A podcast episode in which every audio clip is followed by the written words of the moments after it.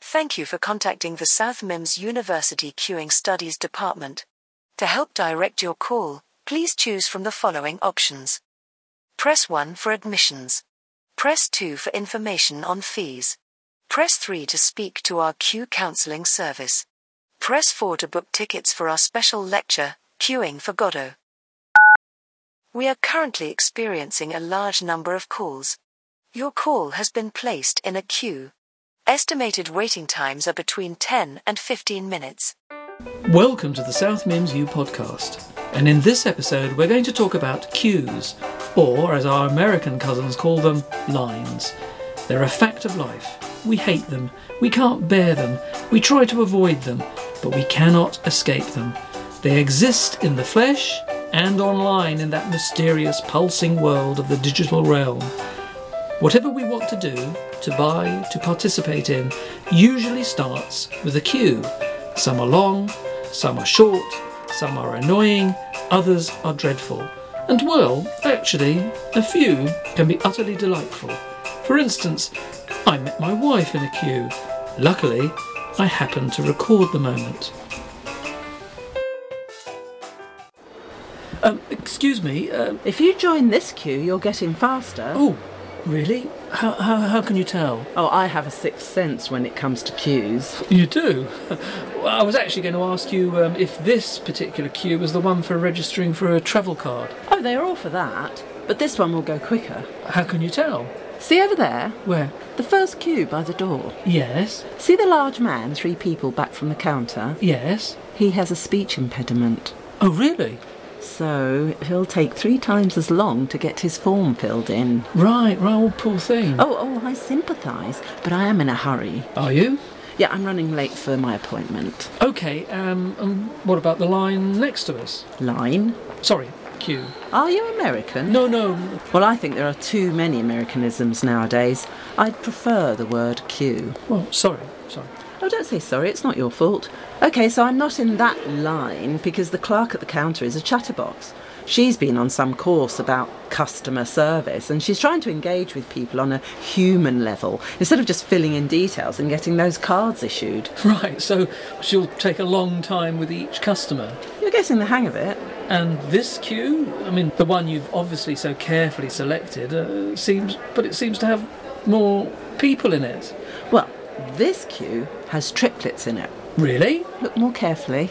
Oh, you're right. Oh, I never noticed that. Successful queuing is all about observation, calculation, and instinct. Right, so the clerk will get through those three triplets more quickly because Same birthdays, same parents, same details. that's genius. Well, I'm a genius. and you? You're cute. And that, dear listener, is why I chose to do a PhD in the art, science, and philosophy of queues and queuing. And the only place I could do it was at South Mims University, which now has the world's only faculty of queuing studies. The problem is that my first lecture is ticket only, and the only way to get a ticket is by phone or online, and I'm told that demand is high. So I'm in a telephone queue and an online one at the same time. I mean, I'm doing that right now, and I'm hoping I haven't left it too late. Oh, hold on, something's happening. Thank you for waiting. Your call is important to us. We are experiencing high demand. Please be patient. Estimated wait time is now 3 hours and 42 minutes. Oh no. Our queuing system is the most sophisticated in the world and responds to real time inputs. Please wait. Hello, queuing for Godot ticket line. Please wait while we check your details. Ah, that's a bit of luck. I, I got through. Your telephone number matches the identity code for Tarquin Anderson. You have been allocated one ticket for the lecture. Please collect it from the South Mims Student Union by 3 o'clock today. Thank you. Goodbye. But. Oh, well, at least I have a ticket. I'll pop down to the student union to get them. I might also get a wonderful grilled Mexican chicken sandwich at the campus deli on my way. Well, please come with me, dear listener. You join me in another queue. This one is a real queue. A human queue. That would be a good title for a book, actually. The Human Queue. That's good. The human queue, like the human zoo. Sorry, what? The Human Zoo, Desmond Morris, 1970s, the popular anthropologist, author of The Naked Ape. Oh, yes, yes. Sorry. Um, You waiting in line for the grilled chicken Mexican? oh, definitely. It's amazing. Uh, It's unique. Only in South Mims, eh? Only in South Mims. You a student? Uh, do I look like one? Sure. A mature student. Do I look that old? Uh, yeah, at least uh, 65? What? No. Uh, only kidding. Oh, This queue is moving slowly, though. That, that's just your perception. Is it? Yeah, 'cause you're hungry. Cue when you're not hungry and the line moves fast. Cue when you're starving and a minute seems like an hour. It's all in the science and psychology of queuing. You sound like an expert. I am an expert. Oh, and uh, an American. Are the two mutually exclusive? Oh, I didn't mean that. No, not at all. Sorry. Don't worry, I was kidding. You going to the lecture? Yes, I am. Really looking forward to it. Are you going too? I'm giving it. What? Oh, so you're. Uh... Professor Vladimir Estragon at your service. Oh my god, I I didn't realise. Picture they use on my books is way old. I had hair back then. It's an honour, Professor Estragon. Oh, call me Vlad. Vlad the Impatient. Sorry? My nickname. It's ironic. It's I'm the most patient person in every queue, but they call me Vlad the Impatient. You know, Vlad the Impaler. It's a comic illusion. Oh, of course, sorry. I, I just get a bit confused. No problem. You're hungry. This queue seems interminable. It feels interminable. You're hungry. Your quest is within sight, but there are all these people between you and that succulent fried chicken and spicy Mexican sauce. Oh, you're actually making it worse. Let's make a deal. We'll get two sandwiches, and that'll take at least one person out of the queue. Deal? Deal. Then we can go get our tickets for the lecture. But you don't need a ticket. I mean, you are the lecturer. No, but I have to queue up to get into my own lecture, or I won't be entering into the spirit of the whole thing. I don't understand. Best place to study queues is in a queue. You never stop learning in this business. Learning and waiting, waiting and learning. It's what queues are all about. So, you, as a world expert in queues, deliberately queue up for your own classes. Sure, I do. Like the famous Johnny Cash song says, I wait the line. Isn't it walk the line? Come on, lighten up. What's your name, by the way? Tarquin Anderson. uh, I'm a sophomore. A first year? Yes, but I thought I'd use the American term. How sophomore? Oh, I'm kidding. Where's your famous British irony? sorry, I'm still hungry. We're next. Lighten up. Relish the queue. Queue has a lot to teach you, and not just about queuing, but human nature, psychology, and society. Sorry. Oh, here we are. Two of your excellent grilled Mexican chicken sandwiches. They're on me, Tarkin, old boy. Oh, thank you. Now let's get queuing for those tickets. Well, now we're waiting to pick up our tickets.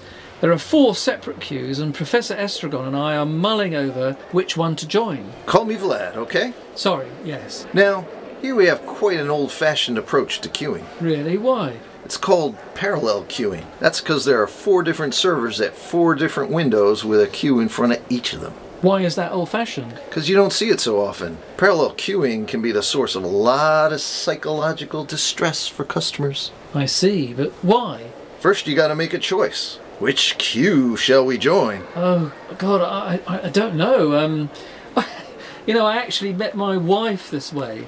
She'd know which one to join in a heartbeat. How about the first one? No, i- it's got two old people. They always take longer. Uh, this one, uh, this looks shorter. Old people don't necessarily take longer, but okay, it's your decision. Did I get it wrong? I don't know if you've got it wrong. We'll only find out while we wait. If one of the other lines goes faster, then we'll know we were wrong, or you might be right. That's what makes a queue fascinating. You called it a parallel queue. Yes, nowadays the serpentine queue is favored. What's that? A single long line. You see, it offers more benefits psychologically. Why is that? Because it's a FCFS, first come, first serve. It's also the most democratic. Democratic. fair. It's seen to be fair. You see, if you have four separate windows, then you get four separate queues, and people perceive the movement of the other queues as faster than their own. That makes them frustrated.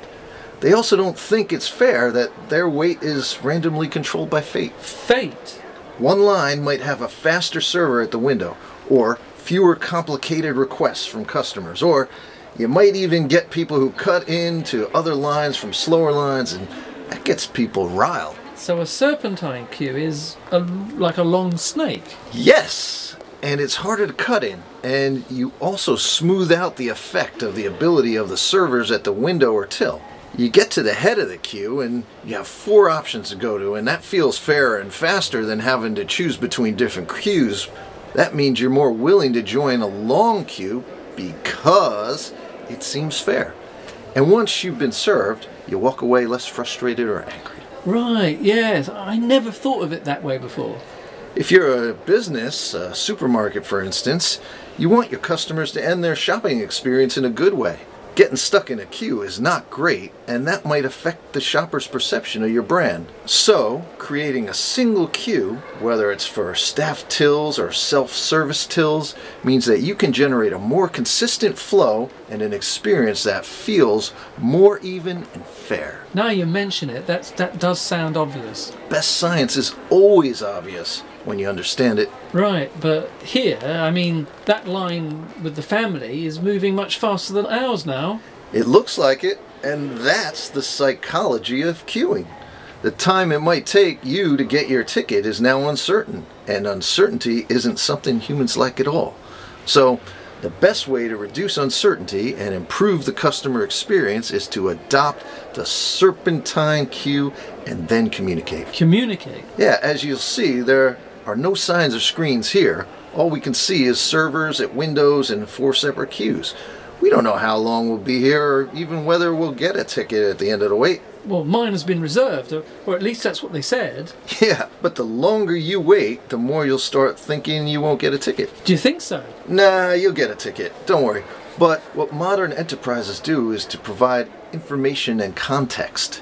Even telling customers that the office is busy or that there are servers short or there's a problem with the system. That kind of communication mollifies cures. It's like when you're on a train and it just stops and you don't have a clue why it stopped or how long you'll be stuck in that dark tunnel. If within 30 seconds the driver or conductor tells you that there's a problem or a delay or whatever, and you'll be moving in two minutes, then that two minutes doesn't feel like an eternity. Of course, yeah, you're right. What other organizations also do is to issue tickets for queues. And then you can see the numbers turning on a screen and you can calculate how long you'll be waiting. That all helps. So that's because the psychology of queuing is all about perception of time and access to information, right? You got it. You're a natural. Ah, oh, hold on, we're moving. We're next. See? It's never as bad as you think it'll be. Uh, hello, um, I- I've got a ticket reserved under the name Tarquin Anderson. Right, so we've got our tickets, but now we have to wait in the foyer. The tickets don't have seat numbers, so seats are on a first come, first served basis, which is a bit of a surprise. I say, is it you?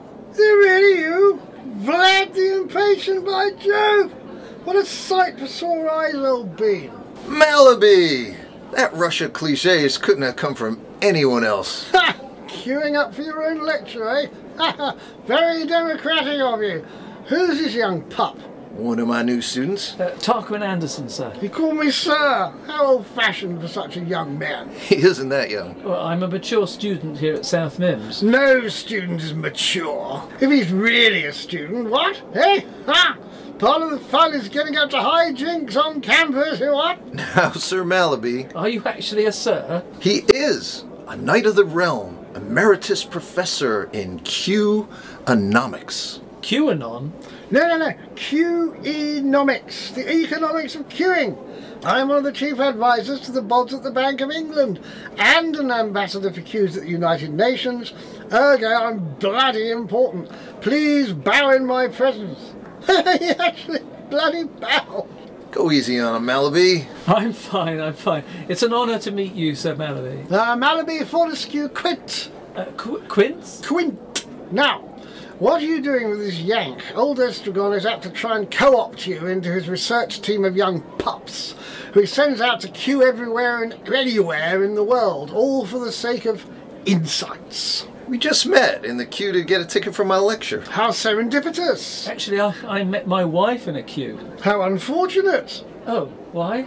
Call me old fashioned, but women in queues, I just don't think it's fitting. What he means is, What I mean is, I'm pulling your wooden leg, old boy! you haven't changed. now, Tark, old me. You don't mind if I call you Tark, do you? Suits your demeanour. I don't mind at all, Sir Mallaby. Well then, Tark, old chap. Funny you should mention your old lady and the uh, meat cute in a queue, because that's one of the origins of the very word. You mean queue? Of course I mean Q. What else would I mean? Ha ha! Don't look so hurt all the time. Flat, this pup is a sensitive soul, isn't he? One of those snowflakes they're going on about on talk radio. huh? Just explain the origin of the word, Malaby, while we edge forward in this serpentine queue. Oh, yes, yes, where was I? Uh, the ladies' queues, yes. Ah. Now, in heraldry, a queue forché is the tail of a beast. Uh, no, that's not right. No, I'm not implying that your dear wife is a beast. Is she? No, no, she's not a beast. Lucky you. Lady Agatha is a beast most weekends. Stay in line, Malaby. Ah, ah, yes. Now, in the Middle Ages, a double Q was a band of parchment that was attached to a letter with seals on the end. So, you see, a sequence of things in a line. The French called a long plait of hair uh, worn down the back of one's head, female or male, a Q perruque. And of course, the Frenchies began to use the word for a line of people or things, and us Brits adopted the word in the uh, late 18th century. Fascinating, but you said you were an expert in the economics of queues. Did I? You did because you are. I did because I am. Vlad is quite correct. You see, there is such a thing as queuing theory. It's something to do with mathematics or math, as the Yanks say. I like to use maths. It's about many numbers and is therefore plural. You've lived here too long, old chap. That's why I don't often call a queue a line, as my fellow Americans do. Actually, line is the older term for queue. Shakespeare used it in uh, Macbeth. Really? What will the line stretch out to the crack of doom? I thought old Laurence Olivier had just been exhumed. So the Americans actually use the more traditional English word, though they do so for reasons of logic as well as history. A line of people is, well, a line of people. But with the coming of the computer age, the word queue started to be used in uh, coding. Before that, it was used in telephone exchanges, and now, strangely, the word is gaining ground in the States because Netflix uses the word for the films or programs people are waiting to be watched. Well, that's fascinating. He's impressed, Malaby old chap. Well, I am Professor Emeritus, which means I am grand and grandiloquent. So, the economics, Sir Mallaby. Ah, yes, it's simple, old chap. You have to gauge the length of the queue and the number of people employed to serve the people in it. You don't want people waiting too long because the key to success is the perception of how long it will take you to get to the front of the queue.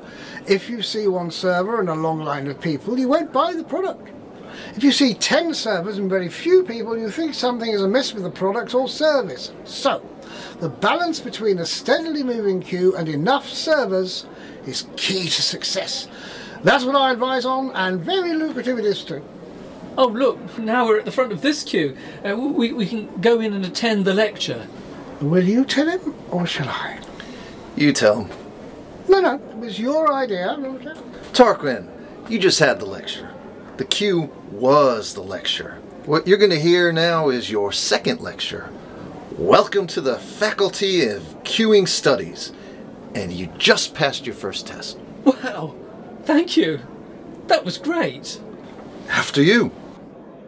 Thank you for listening to this episode of the South Mims University podcast. You now have four options. Press 1 to listen to another of our amusing and informative podcasts. Press 2 to end the show and return to your lives. Press 3 to subscribe and like. Press 4 to never see another queue in the same way again, and understand that queues might seem pointless, but when you see them in a different light, they are more entertaining. Press 5 for Waiting for Godot by Samuel Beckett in Esperanto. Your call is in a queue, and we apologize for the delay. Your ears are important to us and we appreciate your patience.